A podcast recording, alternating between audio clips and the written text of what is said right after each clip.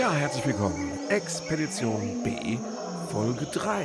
Mittlerweile schon, also läuft, kann man sagen. Inhaltlich super. Die Zahlen, da arbeiten wir noch dran. Diesmal als Gast habe ich eine wirkliche Hochkaräterin, meine Damen und Herren. Trommelwirbel, müssen Sie sich jetzt vorstellen. Stellt euch den vor. Ich duze euch ja. Sie, ich duze Sie ja. Das wissen Sie, das wisst ihr. Ist euch klar. Und zwar die Jazzpianistin und Bandleaderin Anke Helfrich, die ihre Platten in New York aufnimmt, die weltweit auf Tour ist und tatsächlich im Jahr 2016 sogar den Echo verliehen bekommen hat als beste Jazz-Instrumentalistin national. Also das ist schon eine Nummer. Und ich kenne Anke, weil sie erstens bei mir halbwegs ums Eck wohnt und weil wir uns so rein beruflich ungefähr durchschnittlich alle 7,5 Jahre mal am Rande über den Weg laufen. Und da muss ich sagen, ich finde sie toll. Erstens, weil ich ihre Kunst rasend bewundere und zweitens mal, weil sie auch, man muss es einfach sagen, eine ausgezeichnete Plaudertasche ist. Es macht mir einfach unglaublich Spaß, mit ihr zu reden. Das ist ja genau das, was wir für dieses Podcast brauchen. Ich dürfte sie besuchen in ihrer Wohnung am Hang mit Blick über die Weinberge hinaus ins Rhein-Neckar-Delta. Schöne Wohnung. Also das war wirklich auf, Anke, auf schöner Wohnniveau. Ich weiß nicht, wie lange du die dafür gebraucht hast, die so herzurichten, gerüchteweise. Hast du ja angedeutet, ist ja aber egal. Und es war wunderschön. Und es war auch keine Kaffeeatmosphäre. Das heißt, wir sind also ungestört von Geräuschen, keine klappernden Geschirre und irgendwas. Leider hat sich der Gott, der Podcaster, dann doch noch einen kleinen Twist ausgedacht und ein völlig überraschendes atmosphärisches Störgeräusch reingebracht, so auf seine Weise. Mit dem hatte ich wirklich nicht gerechnet, aber es ist nicht schlimm und es ist auch relativ originell. Lasst euch überraschen. Ja, das ist das Gespräch und da muss man auch gar nicht viel drüber wissen. Ich wünsche uns allen viel Spaß in den nächsten 43 Minuten Talk. Und die erste Frage wäre dann auch schon diese. Sind Jazzhörer spezielle Menschen? Ja, es ist eine ganz kleine Gruppe, eine winzige Gruppe. Das sind weniger als Kabarettzuschauer noch? Ich glaube ja, wahrscheinlich schon. Also wenn man sogar, also so Größen wie Diana Krall ja. Und Nora Jones, die eigentlich, ist ja eigentlich nicht unbedingt Jazz, aber die gehört auch noch irgendwie mit dazu. Ja. Also die wirklich viele Platten verkaufen, wenn man die noch mit dazu zählt, sind es glaube ich an die 2% des gesamten Musikmarktes. Aber, also jetzt so mein Fan oder die typische, also meine typischen Fans sind oft ältere, entweder Ehepaare, aber oft auch Männer, ältere Männer, die wahrscheinlich wirklich die ganzen letzten Dekaden sich für internationalen, aber auch für deutschen Jazz interessiert haben. Und die regelmäßig zu den Konzerten kommen und ganz engagiert sind und immer auch auf der Homepage gucken, wo man wieder spielt und gezielt Fragen stellen oder ab und zu auch schreiben und so. Also das vielleicht schon. Ich habe natürlich auch andere Leute und oftmals auch Leute, die bei Workshops waren, ne? Wenn man jetzt so schon 20 Jahre Workshops gegeben hat, kommt da einiges zusammen. Ja. Ne? Und da kommen wirklich auch immer regelmäßig, sagen wir dann jüngere Leute, ne? Und die auch sich voll dafür interessieren, was man so macht und das verfolgen. Aber das merkst du doch bestimmt auch. Wenn junge Leute im Publikum sind, ist das natürlich ein geilerer Abend. Stimmt's? Nee. Kann ich nicht so sagen. Bei mir ist das immer so. Ich habe dieses klassische Kabarett-Abo-Publikum, wo ein Kollege von mir, der hat mal vor dem Auftritt so hinterm Vorhang rausgeschaut ins Publikum und sah so im Halbdunkel dieses ganze grauhaarige Abo und sagte dann, die Baumwollfelder. Das fand ich sehr fies, aber es ist das, wo wir zum Arbeiten raus müssen und das ist diese Farbe, die da so schön schimmert. Und das wird beim Jazz ja passen, da kann man den Blues, wenn man auf die Baumwollfelder muss. Ja. Aber wir haben ja mittlerweile so über diese ganzen Slam-Poetry-Geschichten und Comedy und sowas, es gibt schon jetzt auch wieder ein jüngeres Publikum, das ins Kabarett kommt und das finde ich toll, weil das unglaublich, das macht anders Spaß. Die kommen ein bisschen amüsierwütiger und offener an. Ich höre ja Jazz viel seltener, als ich ihn mag. Weißt du, was ich meine? Okay. Ja, ich versuche nachzudenken. Und wieso? Weil du nicht dazu kommst? Oder? Nee, weil ich finde Jazz aufwendig für mich als Zuhörer. Und ich kann Jazz nur hören, wenn ich wirklich mich 100% darauf einlasse, wenn ich wirklich reinkriege und versuche mitzudenken, was die da machen. Dann habe ich was davon. Oder halt im Fahrstuhl, wenn ich das nicht höre, aber es läuft. Ja, ja. So. Und deswegen habe ich überlegt, was würdest du sagen zu der These, ist Jazz schon eher eine Musik für Musiker? Oder für Leute mit einem geschulten Ohr?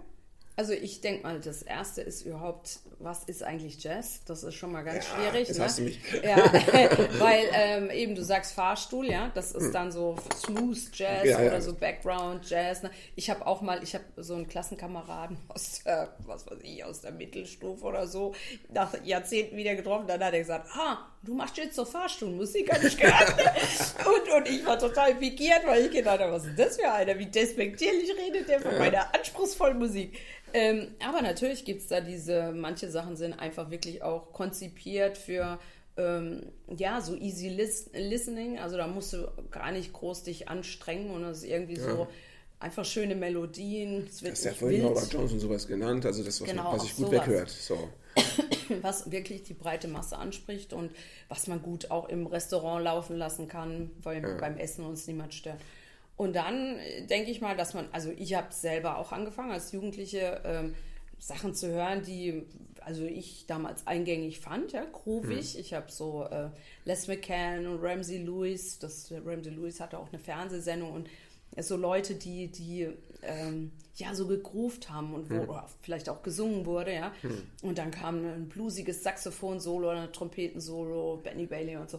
Und es war toll und das haben wir dann samstags immer gehört. Ich habe das schon früher öfter mal erzählt, weil ich musste mich immer absprechen mit meinen Schwestern. Wir mussten samstags immer putzen. Und da hat die eine dann halt das Wohnzimmer gemacht und ich die Küche. Und dann mussten wir uns ja über die Musik einig werden. Ne? Und zum Beispiel diese Swiss Movements, so eine Platte von Les McCann und Eddie Harris, das war was, das hat meine Schwester auch gehört. Das hast du durchgebracht. Das hatte ich so zum Putzen animiert. Das war so rhythmisch. Also, das ist jetzt von Fahrstuhlmusik zum Putzen. Genau. Genau. Aber also es hatte ich noch motiviert. Ja. Ne? Es hat dich mit Energie versorgt. Genau, es hat ja wirklich was gegeben. Und also wie gesagt, sogar eine kleine Schwester, und ich meine, wir waren da 15 oder so, oder 14, und sogar die fand das gut. Dann, wenn du dann dich mehr damit beschäftigst, ich habe ja auch so in einer Rockband gespielt und so, mit der Zeit hat mir das einfach nicht mehr gelangt.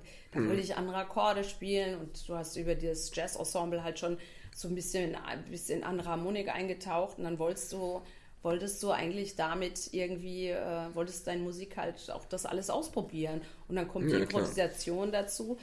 Und ich meine, dadurch, dass man selber sich dann so viel damit beschäftigt, findet man das ganz normal. Ja, das ist sowieso. Und das ist ja das Ding, ja? Ja. Also ich kann mir vorstellen, bei dir ist es ja auch, ne? Du brütest die ganze Zeit über ein Programm und für dich kommt das eine zum anderen und ist dir alles ganz klar und das macht alles total Sinn. Ich gehe auf die Bühne, erzähle das und alle sagen, ja, das weiß doch kein Mensch, was du erzählst. Ja, wie soll ich da hinkommen? Ne? Ja, genau. Für dich ist alles klar. Und so denke ich dann auch immer, wieso kapiert ihr das nicht? Oder warum ist das jetzt... Das färbt ja auch. Also wenn man so eine Form, Sprach- und Denkwelt, eben auch Musik, dann eintaucht, dann ist man da ja drin. Und dann ist man auch... Also man kann sich ja schon aufs nächste Level katapultieren und dann ist es drunter dann Easy Listening eben. Ja, wobei, also bei mir ist es so, wenn Musik gut ist, wenn Musik was hat, und wenn Musik was transportiert und gut ist, gut gemacht ist, was auch immer es ist, dann ist es für mich, also wenn es irgendwie, sagen wir mal, eine einfache Melodie ist, aber es groovt, ja, und die Rhythmusgruppe ist tight, ja, und es passt alles, dann finde ich das auch gut, dann kann ich das auch anhören. Es gibt Musik, die finde ich ganz furchtbar, ja. Also aber du hast sicherlich dadurch, dass du selbst Musiker bist, hast du natürlich, du interessierst dich für die besonders trickreichen Sachen oder wo es jemandem gelingt, das alles über Bord zu werfen und wieder zu was ganz Einfachem zu finden. Aber also dich würde ich jetzt mal vermuten, dass du anspruchsvoller bist, dass der Jazzmusiker selbst noch ein anspruchsvollerer Hörer ist. Vielleicht, ja. Also ich merke es aber, also zum Beispiel, ich habe Sachen, mit denen ich halt angefangen habe, die ich ganz am Anfang gehört habe, das, was ich gerade erwähnt habe, Oder Johnny Guitar Watson, sagt ihr das noch was? Ja. Der hat aber auch super Klavier gespielt, ist so ein schwarzer Gitarrist eigentlich, so ist er bekannt geworden, hat auch in Deutschland in so Shows gespielt, ich glaube sogar beim Biolek damals, beim Bios Bahnhof und so, Leute, ja. Und hier so ein Goldzahn und meistens unglaubliche 70er Jahre, so enge, so ähnlich wie so ein anderer, bloß ein Glitzer, ne? Und dann so Brusthaar, oder kein Brusthaar, aber alles so frei und alles hat geglitzert und dann die Gitarre hängt da. Und dann she's the real mother, aber nie im Fucker, sondern genau, was wir vorhin geredet haben. Yeah. Also irgendwie gut verpackt und so über Daily Life Sachen, ja, und immer, es kommen Wiederholungen und Wiederholungen, du freust dich richtig, wenn die 10. Wiederholung, wenn es endlich in was anderes geht. Aber es ruft so sehr und es ist so originell und es macht so Spaß und du willst dich drauf bewegen. Ich höre das heute noch, ja. Und auch andere Sachen, wenn es eigentlich einfache Melodien sind, auch so Latin-Sachen oder so, das höre ich mir auch alles an. Also ich glaube, es ist natürlich auch ein Qualitätsmerkmal, ob du als Kollege was hörst und rutscht in so ein analytisches Hören rein, dann ist eigentlich, stimmt schon irgendwas nicht. Also die Sachen, die wirklich toll sind, sind die, wo ich vergesse, drüber nachzudenken. Das stimmt. Also wobei ich glaube, es ist ganz schwer für mich, das auch nicht drüber nachzudenken. Ich analysiere immer. Ja. Aber ohne... Deswegen lache ich auch so selten im Kabarett von Kollegen, obwohl ich sage, Hammer Pointe. Weißt du, weil ich denke, genau, hat er genau richtig, das ist super, klasse. Ich werfe mich weg, sage ich, aber ich, das ist theoretisch. Innerlich werfe ich mich weg, ich zeig's dir. Das ist theoretisch, weil ich da von der...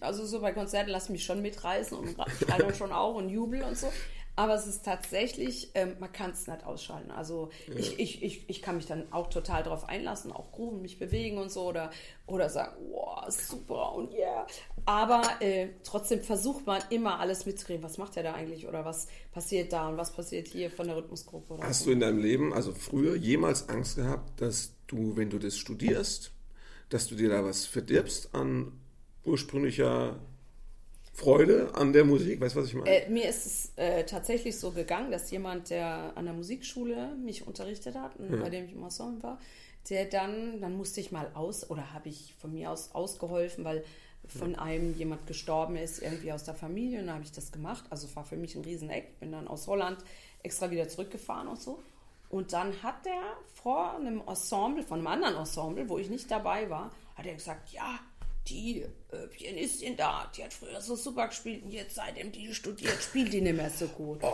und da waren Leute dabei, die mich ja gut kennen und zu mir dann gesagt haben, zu ihm gesagt haben, du gehst jetzt und entschuldigst dich, weil das ist eine Unverschämtheit. Mhm. Also was auf alle Fälle ist, ich habe immer gesungen, ich habe als Gitarre in der Fußgängerzone gespielt oder mit Freunden im Schlosspark oder immer auch im Urlaub und so und viel gesungen, weil in unserer Familie gesungen wurde.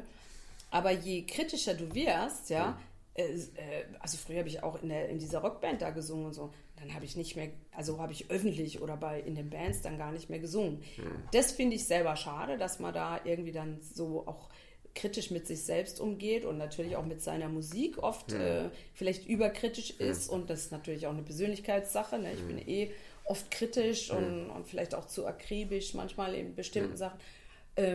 Andererseits ist es ja auch wieder ganz gut, also es hat seine Vor- und Nachteile, ne?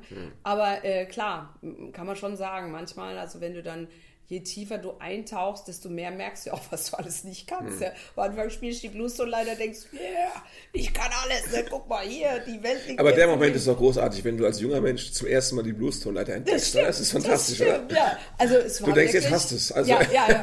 Nee, du hast so einen Zugang und du merkst, ach Gott, so ein, auch wenn ich jetzt so bei Workshops erkläre, wenn die Leute gar nichts können, okay, jetzt nimm mal die oder einfach nur die schwarzen und ich spiele schwarzen Tasten und ich spiele irgendwas S-Moll, A7, und es klingt alles super. Dann denken die aber gleich, sie sind jetzt schon, jetzt sind sie im Jazz-Firmen, jetzt können sie alles, was dann noch alles kommt, dass man jeden Akkord harmonisieren kann, also ad hoc, dass man eigentlich immer aufmerksam sein muss, wenn der Bassist jetzt andere Wege geht, vielleicht gehe ich mit, oder wenn der Solist was macht, dass man harmonisch da ganz flexibel, also ich muss dann immer erstmal sehen, ich kann auch was ganz anderes machen. Das zeigt dann, wie weit du dich auskennst, dass du nicht nur das machst, was vorgeschrieben ist. So. Ich habe dir ja vorhin, vor dem Gespräch habe ich dir ja kurz erzählt, dass ich Bowie-Fan bin, und der hat ja natürlich auch in seinen besten Momenten immer sehr komplexe Musik gemacht, wo irgendwie 50 Spuren übereinander und 3 Ideen gleichzeitig, die sich dann noch reiben und ne. Ja. Und das ist auch sowas, wenn man dran gewöhnt ist, ist es ganz normal. Leute, die es zum ersten Mal hören, sagen, was hörst du denn für einen Scheiß? So. Und ich habe aber später dann ganz seltsame, also außerhalb von Jazz, deswegen machen wir das nur als kurzen Einschub, aber ich habe so eine Art Demut oder was gelernt oder so ein Gang rausschalten, was die Hörgewohnheiten angeht, als ich dann irgendwann durch einen komischen Zufall Leonard Cohen entdeckt habe, der wirklich so wenig Musik macht wie möglich. Also das ist ja so ein Zen-Garten an Musik, was der macht. Und trotzdem hat mich das musikalisch berührt. Also weil natürlich die ganze Gedankenwelt stimmt und das Charisma. Aber das hat mich erstaunt, weil ich dachte, warum gefällt mir das jetzt? Ja. Das ist doch sogar, das ist Schunkelmusik mit 2,5 Akkorden gerade. Ja, aber ich meine, es gibt ja so viele Witze, ne? Was ist der Unterschied zwischen einem Rockmusiker und einem Jazzmusiker? Der Jazzmusiker spielt 1000 Akkorde vor 3 Leuten und der Rockmusiker spielt 3 Akkorde vor 1000 Leuten. Ja, verstehe. Aber, also, das ist was ich von meinem allerersten Klavierlehrer gelernt habe. Und von Leuten, die, also meine Vorbilder sind ja wie Ahmad Jamal zum Beispiel oder Miles Davis oder solche Leute, die eigentlich auch, obwohl sie teilweise ganz komplexe Musik gemacht haben, aber trotzdem minimalistisch, also die nicht alles voll gespielt haben, die genauso mit den Pausen gespielt haben, wie mit dem, was sie eigentlich gespielt haben. Also es gibt so ein paar Live-Konzerte von Miles, sind dann auch meine Lieblingskonzerte, die My Funny Valentine und die For and More, das war eine Live-Aufnahme, die wurde dann auf 2 Platten rausgebracht. Und bei den Balladen ist es teilweise so, er spielt irgend so einen Lauf, setzt ab und im Publikum schreit einer, weil er so berührt ist. Ja. Weil er denkt, Mann, jetzt, das ist ins es. Herz. Das ist genau. es, ja. Ja, ja. Und deshalb, also das ist schon auch... Jazz muss nicht heißen, dass du die ganze Zeit irgendwie 16. Noten spielst und zeigst, was da alles da noch kannst. Die Musik geht mir total auf den Senkel. Also gibt's auch. Also es gibt auch im Jazz sicherlich das Problem der überakademischen Angeber. Ja, aber ich denke, sobald jemand wirklich ein guter Musiker sein muss, muss er auch, also für mich ist das das Ziel, also was meine Musik angeht, also ich meine, wenn du auf die Bühne gehst und Musik machst, ich will es ja nicht nur zum Selbstzweck machen.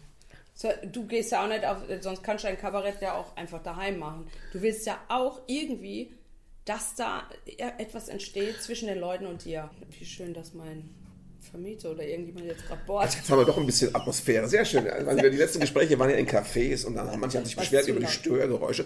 Und jetzt haben wir wenigstens einen Rasenmäher. Ein bisschen authentisch jetzt, weißt du? Wahnsinn. Ihr könnt ja den Ausblick nicht sehen. Ich gucke ja auf Weinberge, das sieht wunderbar aus. Ich frage mich, wer mäht immer? Weinberg, aber egal. Genau, wer da? Vorhin lag noch Hochschnee, ne? Also komisch. Nee, aber das heißt nicht, dass ich mich aufs Publikum, also dass ich beim Schreiben... Beim Schreiben, beim Spielen? Also ich setze mich nicht hin, wenn ich komponiere und denke ans Publikum. Also das ist, glaube ich, bei dir anders, weil du ja wirklich diese Interaktion haben musst. Aber ich mache etwas, was mich selber berührt, wo ich selber sage, also wo ich etwas, was ich gerade durchgemacht habe oder etwas, was mich beschäftigt oder... Und denke dann gerade, also wenn ich was mache, was authentisch ist und was ich auf der Bühne vielleicht auch so transportieren kann, also vielleicht den Leuten, also viele, was ja zum Beispiel mein Klavierlehrer, das ist einer meiner ersten Konzerte, der ist genauso, wie er morgens im Unterricht war, ist er auf die Bühne, da hing aber dann noch so das Essen, die Brösel hingen noch so auf dem Ding und dann hat der hat kein Wort gesagt, den ganzen Abend. Ja. Wenn er genervt war vom Saxophonisten, ne, hat er so gewinkt und dann hat er einfach das abgekürzt, der war eigentlich noch gar nicht fertig mit Solo und dann hat er die Bridge gespielt, da war das Thema rum, der Saxophonist guckt total entsetzt und also der hat eigentlich nur für sich da gesessen, dem war es scheißegal, ne? Und mich hat es trotzdem natürlich total fasziniert, ne? Aber wenn man da dann eben so viele von den Afroamerikanern anguckt, also gerade so auch so ab den 50er, 60er Jahren, die Typen kommen immer dressed up auf die Bühne und da gibt es wie so einen Code, du darfst niemals schlechter aussehen als das Publikum, ja? Also einfach professionell auf die Bühne kommen und dann gab es so Typen wie, was weiß ich, Ken Ball und Nat Adderley, Da hat dann später der Joe Zawinul mitgespielt, weißt du, Mercy, Mercy und so weiter, diese ganzen Stücke. Das waren Konferenciers und diese Gillespie, die sind auf die Bühne gegangen, die wussten, wie sie mit den Leuten, wie sie Ansagen machen, wie sie sprechen und so, haben da ihren Humor, ihre Person reingebracht.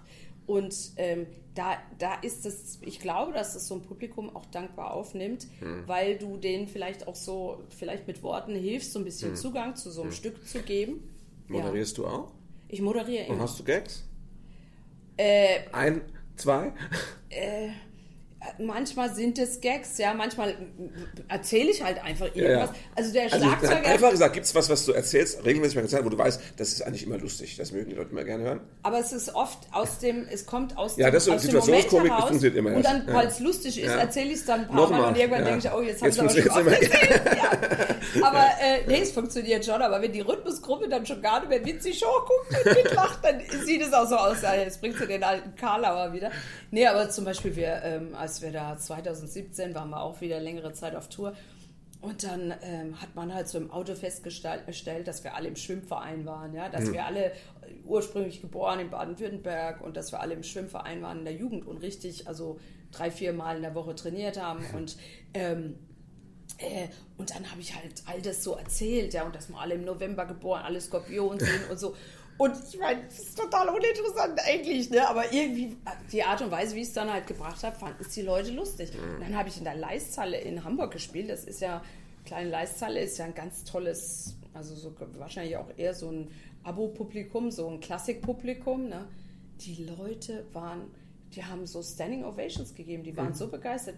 Ich hätte, glaube ich, eine Stunde 15 spielen sollen. Wir haben 2 Stunden gespielt, davon habe ich ja 3-4 Stunden. Aber die Leute waren so dankbar dafür, weil es so frisch und auch total authentisch war, wurde mir gesagt. Ja, also ich habe einfach so, habe kein Blatt vor. Der eine, der kam dann aus Schleswig-Holstein und von dem waren dann auch viele, also Familienmitglieder da, lebt eigentlich in New York. Und dann sind wir irgendwie so kurz vor, was weiß ich nicht, also Richtung Hamburg da, in der Raststätte ausgestiegen und der so, oh, das riecht wie Heimat und es roch total nach Pool, also nach Pool, also da hat einer so, ja. Und ich so, ne, und das habe ich dann alles erzählt. Ja, genau. Bullshit, genau. Und dann auch später dann immer, wenn irgendwas passiert ist am Tag, habe ich es abends dann erzählt. Ja, und der Schlagzeuger dann so, bei der Anke muss man aufpassen, wenn man irgendwas preisgibt, rutscht kommt auf die Bühne und dann wird man damit kommen. Und wie, was die Interaktion mit Publikum angeht, während ihr Musik macht, nehmt ihr das Publikum nicht auf. Da seid ihr unter euch. Also das kann, ihr würdet jetzt nie, wenn das Publikum nach einem tollen Solo besonders lange klatscht, würdet ihr nicht abwarten, bis der nächste einsteigt oder sowas. Doch, also das vielleicht schon. Also ja. Ist zwar nicht Usus, weil man ja irgendwie so einen Drang verspürt, aber wenn man merkt, dass es so...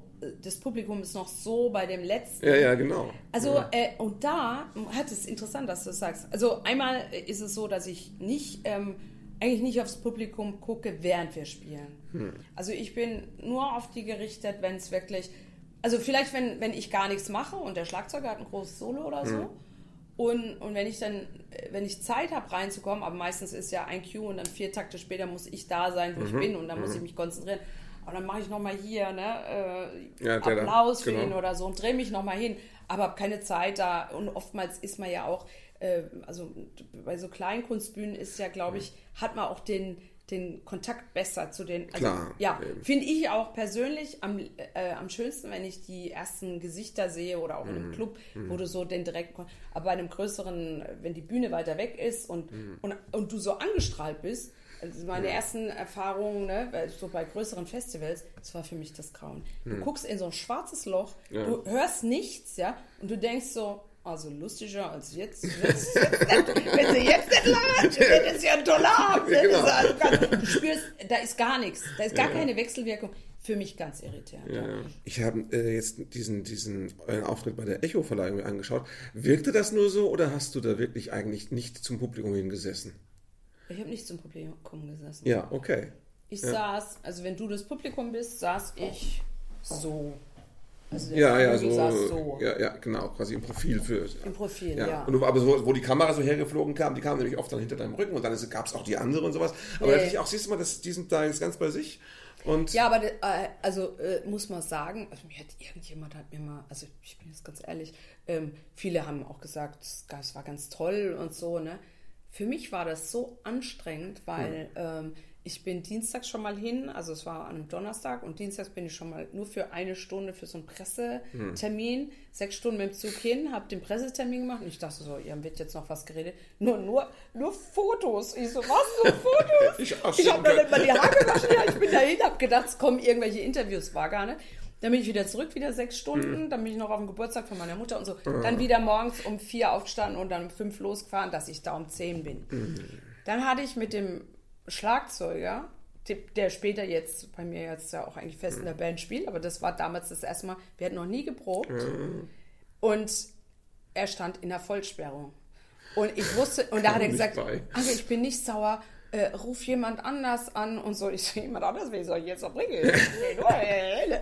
Und dann kam der halt zu spät. Also es war, und man musste so 2 Durchlaufproben fürs Fernsehen. Ja. Die ganzen anderen Leute sind immer mit so, was weiß ich, der berühmte Typ, dabei war das irgendein ganz anderer Statist, der hatte dann ja, so der hatte das Stellvertreter. Genau. Nur ich war immer die da saß. Und die war über der Zeit. Ja, die macht ja uns nichts. Genau. Die hat ja nichts zu tun. Und ich war fix und fertig, total erschöpft. Dann sollte ich mit dem Götz Alsmann noch was machen, dann das. Dann hast du, jetzt wird der Rasenmäher ziemlich aggressiv. Egal, noch mehr Atmo, wunderbar. Und dann musst du ja, dann hast du eine bestimmte Schminkzeit, wann du Backstage geschminkt wirst. Dann wirst du abgeholt und dann wirst du am roten Teppich rausgelassen, dann musst du über den roten Teppich. Es gibt Lauders und dann hast du ein Fotoshooting an der Wand. Und ich hatte mir auch noch keine Rede überlegt, weil es hieß 1 Minute und nicht länger und nur 4 Minuten spielen. Das hat mich total unter Druck gesetzt. Ja, natürlich. Weil wie wir beim Spielen, ne, habe ich dann gedacht, komm, also wenn es dann 5 Minuten, nein, nur 4 Minuten. Und dann habe ich gestoppt, wie lange ich spielen kann und die wollten auch, dass ich die Ballade spiele und so weiter. Also ich will jetzt gar nicht so lange darüber reden. Jedenfalls war das alles total unter Druck. Und dann redet der Erste, nachdem er sein Echo kriegt, dieser Benny Krepp, und redet. Und die Leute brechen zusammen, weil er so richtig so ein Kabarettstück daraus gemacht hat. Ausführlich. Aber es war total lustig und toll und berechtigt. Aber der hat sich überhaupt nicht dran gehalten, von wegen 1 Minute. Dann kommt so ein anderer Pianist aus Armenien, ich weiß nicht, ob der kein Englisch versteht, aber jedenfalls hat der 7 Minuten gespielt statt 4 Minuten. Keiner hat sich dran gestört. Ja. Und ich so, ach du Scheiße. Und ich weiß noch nicht, was ich reden soll. Und dann bin ich Backstage gegangen und dafür, für mich kam dann ein Double, saß dann neben meiner Mutter, eine andere blonde Frau. Immerhin auch blond. Ja. Und dann saß ich Backstage und die hat aber... Kennen wir uns. Also sie sind jetzt meine Tochter. Und dann habe ich mir überlegt, oh Gott, was sage ich denn? Und dann habe ich gesagt, ich sage einfach nur Danke. Und dann habe ich ja ganz spontan geredet und habe ein Zeug, das wurde, glaube ich, aber nicht live übertragen, nur... Also das hat mich jetzt nicht... Ich hab nur bei der Live-Übertragung war es, glaube ich, drin, aber dann bei dem... Bei irgendwas ist es nicht, weil das ja auch gekürzt wurde auf 1 Stunde und so. Egal. Und da zum Spiel nochmal... Ich war Backstage, also ich war total unterkühlt. Du sitzt den ganzen Tag dann da rum, hast diesen Stress. Und dann Backstage ist eisekalt und dann musst du irgendwie überlegen, ja, und dann, da stand so ein Keyboard und dann habe ich mal kurz, jetzt auf die Bühne, jetzt musst du da, und so. Und dann wirst du angeschrien, jetzt musst du dich da hinstellen und jetzt raus. Und dann sitzt du da am Klavier, sitzt da im Dunkeln, weil die Scheinwerfer sind noch an, geht noch was anderes vor. Ja, eben. Der erzählt auch ewig, statt 1 Minute erzählt er 3 Minuten. Wir sitzen in Startlöchern. Ich so, ich glaube, das war mit dem Schlagzeug. Halt. Ja. Und ich habe dann und dann kommt auf einmal der Spot und dann muss es losgehen und so. Oh, das war total aufregend. Und dann sitzt ja die ganze Musikbranche sitzt da. Alle Plattenfirmen, alle so und so und gucken und beurteilen und so. Und du denkst so, jetzt musst du es aber auch gut machen. Und wie gesagt, die wollten, dass ich die Ballade spiele. Ich habe aber... habe dann auch gedacht, es ist in Ordnung, jedes andere Stück würde wahrscheinlich viel zu lange dauern. Und dann habe ich dem Bassisten ja auch noch ein kurzes Solo gegeben, weil ich gedacht habe, das war ja der New Yorker, ja. Ich sag, komm, da habe ich dem ein halbes Solo gegeben und habe dann das Thema raus gar nicht mehr gespielt. Und eigentlich, weißt du, diese ganze, und meine Stärke ist, denke ich, meine Ballade, auch die Melodie zu spielen und das zu transportieren. Und so habe ich einfach nur in den letzten 3 Akkorden von seinem Solo habe ich noch schnell fertig. Das war so ein Demo-Zusammenschnitt von dem Song. Total bescheuert. Und ich komme zurück und dann habe ich zu meiner Mutter gesagt, und wie war's? Meine Mutter hat gesagt, es war ganz okay. Ja. Und dann habe ich gedacht, ich sterbe, weil meine Mutter sonst immer sagt, das war das beste Konzert, das ich je gehört. Und dann sagt sie bei mir, das war ganz okay. Und dann später hat und meine Schwester hat sie dann gesagt, das geht doch nicht, das kannst du nicht sagen. Ja, die Anke, was sie da geleistet hat, den ganzen Tag schon und dann noch. Ja, und jedenfalls, dann hat sie dann die Übertragung im Fernsehen gesehen und hat gesagt, ich bin eine schlechte Mutter. Ja, es war ganz... Ja, aber... Ja, nee, die hat es auch nicht... Man hat es nicht gehört im Saal. Ja, eben, dann klingt es noch komisch. Und außerdem kriegt man ja nur diese ganze Maschinerie um dich herum. Man sieht, wie du eingespannt bist da. Und auch dann, wenn man dann noch ein Angehöriger zuschaut... Meine Mutter hat sich Sorgen gemacht, dass immer eine fremde Frau neben ihr... Die lässt sich als ihre Tochter ausgehabt. Genau. Und die eigentliche liegt vielleicht, braucht Hilfe, liegt irgendwo und man hat Schnappatmung. Ne? Ja. Nee, aber so viel dazu, was mich fasziniert hat, ich mich ja wirklich nur oberflächlich mit Jazz auskenne und der ganzen Branche, dass du gerade auf dieser letzten Platte so ein... sowieso schon inhaltlichen Zugang zu deinen Songs hast und dann aber auch noch tatsächlich einen sprachlichen. Also da geht es jetzt vor allem um diese beiden mitgesprochenen Lieder. Und das habe ich gar nicht oft gesehen oder gehört, dass Jazzmusiker inhaltlich an ihre Musik rangehen. Ist das wirklich eher selten oder ist das mittlerweile, machen das alle? Also was es ganz oft gibt, ist dieses Konzeptalbum. Also dass man weiß, wo man lang arbeitet. Genau, und so. Dass man da irgendwie, jetzt Filmmusiken oder jetzt das und das, ne? Dass die Leute gleich so Schublade haben, dann weiß ich, was mich erwartet. Ne? Habe ich jetzt so noch nie gehabt. Ich hatte das einzige Konzept, dass ich eigentlich auf jeder Platte, die ich bisher gemacht habe, ein Munkstück gespielt habe, als Hommage an eigentlich meinen ersten Inspirator. Ich sage das jetzt nicht mit dem blonden Monk. Ja, genau, das hat mal Jazz-Ding oder so gesagt. Das gibt es ja öfter, es gibt ja auch Jazz und Lyrik und sowas gab es ja, aber da habe ich mir überhaupt nichts, ich habe mir da gar nichts angehört oder so. Ja. Und habe eigentlich auch mit dem Martin Luther King, tatsächlich gibt es auch noch andere Reden, die mir... diese Mountaintop-Rede und viele anderen Reden, die einen unheimlich berühren, hätte ich genauso nehmen können, aber ich habe dann doch diese berühmte genommen, weil ich dachte, da war er einfach auch auf dem Höhepunkt seiner Beliebtheit. Da konnte er richtig was ausrichten, weil er von der Politik von der Politik akzeptiert war. Ne? Und so hat er ja auch den Zugang dann zum Weißen Haus gekriegt an diesem selben Tag. Und dann sogar wurde das ja alles umgesetzt, zwar von einem anderen Präsidenten, von Lyndon B. Johnson, aber es wurden tatsächlich diese Gesetze, diese Forderungen, die sie an dem Tag gestellt haben, wurden umgesetzt und das war auch dank seiner Popularität und weil nichts passiert ist, dass 250.000 Leute da nach Washington marschieren und die ganze Elite und die ganze Politik, die wollten es verhindern, die haben aber insistiert und dass das alles so gut ausgegangen ist, das ist für mich auch so ein tolles Beispiel. In vielen anderen Sachen, Selma und was auch immer, ging es ja dann schlecht aus oder kam es dann zu Unruhen oder zu Verhaftungen oder zu blutigen Auseinandersetzungen. Und das war so eine friedliche Veranstaltung. Und in deren Folge dann eben diese Gespräche im Weißen Haus stattfanden, daraufhin die Veränderung. Und daraufhin hat er dann 1964 den Friedensnobelpreis bekommen und so. Ne? Und wie ist das so prozentual? Wie viele deiner, ich nenne es jetzt mal Songs, also Kompositionen, entstehen aus einer inhaltlichen Idee und wie viele aus einer musikalischen Idee? Was ist der Anfangs, der Start? Also am Ende ist eigentlich jedes Stück doch auch immer irgendwie was mit einer Situation oder mit einem Gefühl oder mit irgendwas zu tun. Aber dann manchmal kommt auch diese musikalische Idee zuerst und dann denke ich, also zum Beispiel, das ist jetzt vielleicht ein bisschen, aber dieses, auch auf der Dedication habe ich ja ein Stück da Italien gewidmet, beziehungsweise das ist ja auch für meinen Freund, der Italiener ist ja. Und er heißt also mit Vornamen hat er halt, beginnt mit einem G und G-Moll ist seine Lieblingstonart. Also habe ich was angefangen in G-Moll. Diese Sache wird dann transponiert nach C-Moll, weil sein Last Name ist mit C. Ach, sehr schön. Und auch in Moll und so. Und es arbeitet sich so durch die ganzen Modulationen. Und dann kommt Hardware wie Helfrich und die Sonne geht auf. Also das weiß kein Mensch. Aber das habe ich für ihn dann noch mit da reingebaut, dass er weiß. Oder dann, hast du das schon mal öffentlich erzählt? Ja, habe ich. Nee. Nein. Okay. Na, also weiß ich nicht. Also jetzt nicht auf der Bühne niemals. Nein. Nie. Habe ich mal Freunden erzählt, aber ich glaube nicht in der öffentlichen Sache. Toll. Und oder nach einer Trennung, wir haben dann weiter zusammen gespielt, aber war eigentlich eine sehr traurige Trennung für mich. Habe ich dann ein Stück geschrieben, Sehnsucht.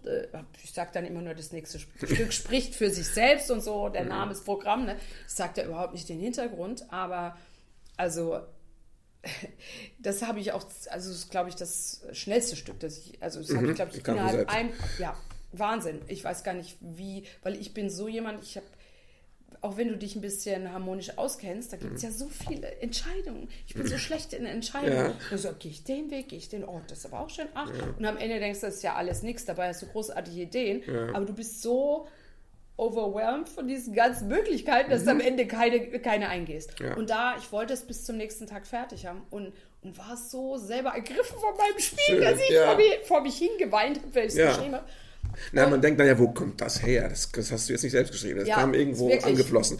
Ja. Und dann, da ist so eine Dramatik auch in der Line, in der Basslinie und auch eben sein Anfangsbuchstabe ist drin, mein Anfangsbuchstabe ist drin und die Bridge, also die ist, also die A-Teile sind so einem, auch mit so immer mit so chromatischem Vorhalten, mit so einem Ding, das sich so nach oben schlängelt und dann, also schon ganz traurig.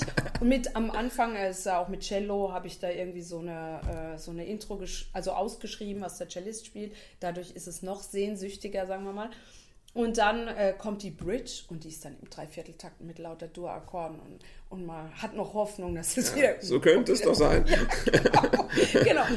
Also meine Vorurteile, die gespeist worden sind aus meinen Bekanntschaften mit eher amateurhaften Jazzmusikern, die denken sich da ein Lied aus und dann überlegen sie, was für einen Titel passt denn da jetzt drauf. Gibt's oft. Und ist schon oft so auch. Ne? Gibt's oft. Und dann sagt man, man braucht halt einen Titel, dann fällt, das klingt, passt doch genau. Ich verstehe das gar nicht. Ich verstehe das gar nicht. Ja. Also ich verstehe nicht, ich verstehe, wenn jemand unheimlich viel so raushaut, ständig irgendwas schreibt und dann gehen einem irgendwann die Titel aus. Mhm. Aber bei mir ist ja immer, es ist immer irgendwas mit meiner Persönlichkeit oder mit irgendwas verbunden. Deshalb... Du hast einen emotionalen, inhaltlichen Kern und Ausgangspunkt. Das ist immer. Jetzt nicht eine reine musikalische Idee. Manchmal ist die musikalische Idee zuerst, aber dann und dann wächst es und dann kommt die Adaption zu einer Sache oder manchmal kommt es aus einem Gefühl raus, aber meistens ist ja auch eine Befindlichkeit, also du fängst an bis in einer bestimmten Lebenssituation gerade oder bis irgendwie, was weiß ich, es ist Sommer, es ist total verregneter Sommer, die Leute sind alle irgendwie im Urlaub, nur du sitzt zu Hause, es ist ein Gewitter nach dem anderen und so. Und da habe ich dann die Stormproof geschrieben und so, ne? Und viele Stücke aus der Platte. Also ich habe auch schon viele Kollegen, die dann auf die Bühne gehen und sagen, so, wir spielen jetzt ein Stück. Es hat noch keinen Titel. Sagen Sie mir doch einfach und der Beste wird dann genommen. Ah ja, das ist nicht deine Welt. Nee, also da ist das schon persönlich. Das hat schon... Ja. Okay, also ich darf dir nochmal als ein Kompliment mitgeben, dass meine Frau, die zum Beispiel mit Jazz gar nichts anfangen kann, die dann immer, wenn ich im Wohnzimmer mal gesagt habe, mach das bitte aus, das nervt und so. Und die hat mitbekommen, wie ich dieses Martin Luther King Stück gehört, ich glaube, es ist Pride. The Prize. The Prize, genau. Mhm. Und da habe ich auch mir den Titel, Entschuldigung, überlegt, den Preis, den er eigentlich gezahlt hat, ist sein Leben. Also er hat alles dafür gegeben, um eben einen Großteil der Bevölkerung zu unterstützen und hat das mit seinem Leben bezahlt, den Preis, den er bezahlt hat. Ne? Das war mein Gedanke. Ja. Meine Frau hat aufgehorcht und gesagt, oh, das ist groß. Und das fand ich total cool. Und sie war gleich geflasht von wie du halt... das klingt jetzt platt, aber die Musikalität dieser Rede halt erforscht hast, aber eigentlich die Musikalität und der Inhalt, den hast du zusammengeführt irgendwie auf eine sehr interessante Weise. Und deshalb, das funktioniert. Dass ich jetzt dachte, das Ding ist so originell, das muss doch jetzt ein internationaler Smash-Hit geworden sein. Bist du deswegen in den USA eingeladen worden, wegen der Nummer? Also ehrlich gesagt, ich bin ganz schön blöd, muss ich sagen. und ich bin auch langsam und träge und furchtbar. Also ich habe jetzt, das war, ich glaube 2016 oder so, hat mich ein, und ich finde es ja immer dubios, du kriegst ja immer so komische Mails, ne? Man kriegt ja viele komische Mails. Ich habe dir auch eine Mail geschrieben, bevor wir dieses Gespräch ausgehen. Da wusste ich aber, wer es ist, und ich habe auch immer nicht gleich, weil ich es gar nicht schaffe, immer gleich zu antworten. Aber da hat mir eben eine Zeitschrift geschrieben und ich wusste, ich dachte, das ist wieder irgendein Spam und irgendein Scam. Und dann, ja und so, und es kostet aber $1.000, müsste ich dann auch noch bezahlen, dass die einen Artikel über mich schreiben, muss ich erstmal $1.000 bringen. Dann habe ich gedacht, komm, heb mich hinten rum. Und dann so, Anke, I think your CD and your rendition of so und so und mit dieser Rede und so, das ist eine der besten Platten und besten und originellsten Ideen der letzten so und so Jahre, haben mir halt so voll Honig um den Mund geschmiert. Dann habe ich gedacht, naja, das sagen die nur, weil ich die $1.000 habe. So, und jetzt sehe ich aber auf Facebook ständig von diesem Magazin irgendwelche Feature-Nummern, vierseitige Artikel. Wahrscheinlich haben die Leute dann das Geld eben bezahlt. Und es war in so einem, es war gerade, ich habe 2015 habe ich ja die Platte gemacht. Ich sagte ja, die Arbeit, was mit der Platte zu tun hat, ich habe alles wirklich fast selber gemacht und so viel, also natürlich, meine Schwester hat diesen Film gedreht, war dabei, ich habe so viel Unterstützung gehabt und die Musiker haben ja super gespielt und haben mich da auch unterstützt. Aber im Grunde, was eine Anstrengung das bedeutet, ne? Also du hast ja keinen Produzenten, der dann sagt, oh, mach mal das, oh, ich trage dir die Sachen dahin oder ich mache das und das. Du sitzt da und du denkst, jetzt sind all die, der Schlagzeuger ist nach New York geflogen, ja. Ich habe sie alle angeheuert. Ich habe die alle angeheuert, jetzt muss das auch klappen, ja. Und dann, ja, der Dings kann aber da nur einmal kurz proben, dann haben wir aber noch einen Gig, dann müssen wir noch andere Stücke üben. Wir haben aber nur die eine Probe mit der Gesamtband, der Sprecher kann aber nur dann morgens. Meine Schwester ist schon total überfordert, weil sie die ganze Zeit immer nur im Keller sitzt, sie war vorher in Brasilien, ist total gejetlaggt und arbeitet nur für mich die Arme und so. Also ich fühle mich jedem verantwortlich und dann kostet das ja, alles kostet Geld. Und dann habe ich ja diesen so einen Antrag gestellt, um ein bisschen Support zu haben. Dann habe ich 2 Jahre lang gekämpft, um von dem Martin Luther King Jr. Estate Rechte zu bekommen, das überhaupt aufzunehmen. Ja? Ja. Und das kam in der Nacht, da war ich noch wach um 2. Und dann habe ich gesagt, okay, Anke, I think it's a great musical idea und so. Ich musste da auch was bezahlen, ne? Also das machen die auch nicht umsonst und muss genau sagen, wie viele Platten und so. Das weiß man ja auch alles nie im Voraus. Naja, jedenfalls wäre das nicht gekommen in der Nacht davor, hätte ich das so gar nicht aufnehmen können. Ja, hat der Platten, also der es dann rausgebracht hat, er gesagt, ich kann so ein Risiko nicht eingehen, es gibt einen Riesen, wenn da eine Klage kommt, ja, kannst du alles vergessen. Ich habe mir das so oft angehört, habe so lange drüber nachgedacht, was könnte ich eigentlich damit machen, und habe dann versucht eben, also den Unterbau, mit der Zeit habe ich einfach kapiert, man kann es mit einem Grundton machen, weil das ist eigentlich ziemlich, also ein paar Mal wechsle ich, mal einen Halbton hoch oder dominantisch, aber eigentlich ist es in einem Grundsound und ist bluesig. Und er ist ein Prediger der Prediger-Tradition, Gospel, der hat ja viele Gottesdienste mit Mahalia Jackson und anderen gemacht, also der hat, das ist da einfach in denen drin, also der spielt die Blues, spricht wie die Blues-Tonleiter und hat halt auch seine diese Rhetorik, bestimmte Motive, wie fast musikalische Motive, rhythmische Motive. Also, I have a dream, that one, ba-di-di, immer dieses da-hi-ha, ba-di, ba-ha-ha, wieder sowas. Ne? Und das habe ich mit der Zeit dann rausgehört und habe versucht, das dann so zu verwenden. Und es hat sich auch entwickelt dann mit der Zeit. Also das ist übrigens jetzt für die Hörer hier, das ist Hörbefehl, ne? Dedications heißt die Platte. Dedication, okay. Und das ist, The Prize heißt diese Nummer, die anderen natürlich auch, aber das, weil wir so lange drüber geredet haben. Ja, aber was ich sagen wollte, ist, dass bei Konzerten zum Beispiel, auch im Ausland, also in Deutschland sowieso, dann kannst du ja vorher ein bisschen was dazu sagen und so. Und im Ausland, manche verstehen dann kein Englisch, also jetzt in Russland oder in Italien haben wir jetzt 3 Jahre hintereinander Konzerte gespielt. Und oftmals auch in Kirchen, was schön war. Und dass viele dann, also du merkst ja auch am Publikum, und die sind dann total, die sind wie beseelt, die sind entweder total ergriffen, viele weinen dann und trocknen sich die Tränen, während du dann dich verbeugst und so. Und dann am Ende spiele ich dann immer noch mal eine Zugabe, die versöhnlich ist, dass die Leute nicht depressiv rausgehen. Ja. Aber das, also da haben so viele Leute dann schon gesagt, ja, wir sind gekommen, um ein Konzert zu hören, und wir sind irgendwie erleuchtet oder beseelt, gehen wir wieder aus dieser Kirche raus, ja, ja. Weil ihr uns sowas gegeben habt. Ne? Und das ist schon sehr ungewöhnlich, finde ich. Ja, für so ein Konzert, also die Leute sind in Russland, kommen irgendwelche älteren Frauen oder was und wollen mich umarmen. Weißt du, ihr könnt kein Wort, wir können uns gar nicht, aber die haben gespürt, dass von mir was rüberkommt oder von uns. Ja.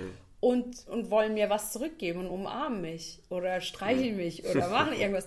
Und in Italien genauso. Und die Leute haben einen Redebedarf. Danach wollen die mit dir über diese Sachen reden und sind ergriffen. Leute sind einfach ergriffen. Und das ist so schön, dass du halt wirklich das, was wir vorher gesagt haben, dass du es schaffst, die Leute mit deiner Musik zu berühren. Mhm. Und zwar nicht auf die Weise, dass man denkt, oh ja, Jazz hat viele Akkorde, oh, die hat gut geübt und intellektuell und da toll. Kennt die da noch die Harmonie, Wahnsinn. Ja, genau. Ja. Es ist zwar total überfordernd, aber irgendwie, die muss was können. Ja. Nee, sondern eben, dass das Gehirn ausgeschaltet wird, wie du sagst, ne? Und dass man, wenn du sagst, so bei so einem Leonard Cohen oder bei jemandem, der was transportiert in der Stimme oder auch mit der Musik oder mit der Melodie, das, was bei dir auslöst, wenn man das schafft, sagen wir mal, als Künstler, egal was man macht, das ist das Befriedigendste, was es gibt überhaupt. Letzten Endes ist auch Jazz einfach nur Musik. Natürlich, natürlich. Ja, ihr habt gemerkt, das war doch ein launiges Gespräch, das wir hatten. Ja, mit diesem fantastischen Rasenmäher, der quasi, ja, also wir haben versucht musikalisch zu sehen, der so wie ein ostentativer Basso Continuo, wie es, glaube ich, der Musikwissenschaftler schon morgens beim Aufstehen direkt sagt. So haben wir den empfunden, also wie als Grundton, wie so ein Dudelsack-Basston, der da drunter liegt, über den man dann improvisieren kann. Wir lieben ja die Improvisation im Kabarett und auch im Jazz. So haben wir also quasi 3 Stunden lang über einen Rasenmäher improvisiert, und dafür ist es doch, glaube ich, gar nicht schlecht geworden. Wenn es euch gefallen hat und auch vielleicht die beiden Gespräche aus Folge 1 und 2, die ja immer noch online verfügbar sind, die ihr auch nacharbeiten könnt, wenn ihr jetzt erst dazugestoßen seid, dann bitte erzählt's ein bisschen weiter, macht ein bisschen Werbung, verbreitet die frohe Botschaft, liked es, linkt es, was weiß ich, was man da so alles macht. Schreibt es auf einen Zettel, schickt sie mit der Brieftaube irgendwo hin. Hauptsache, ihr macht was.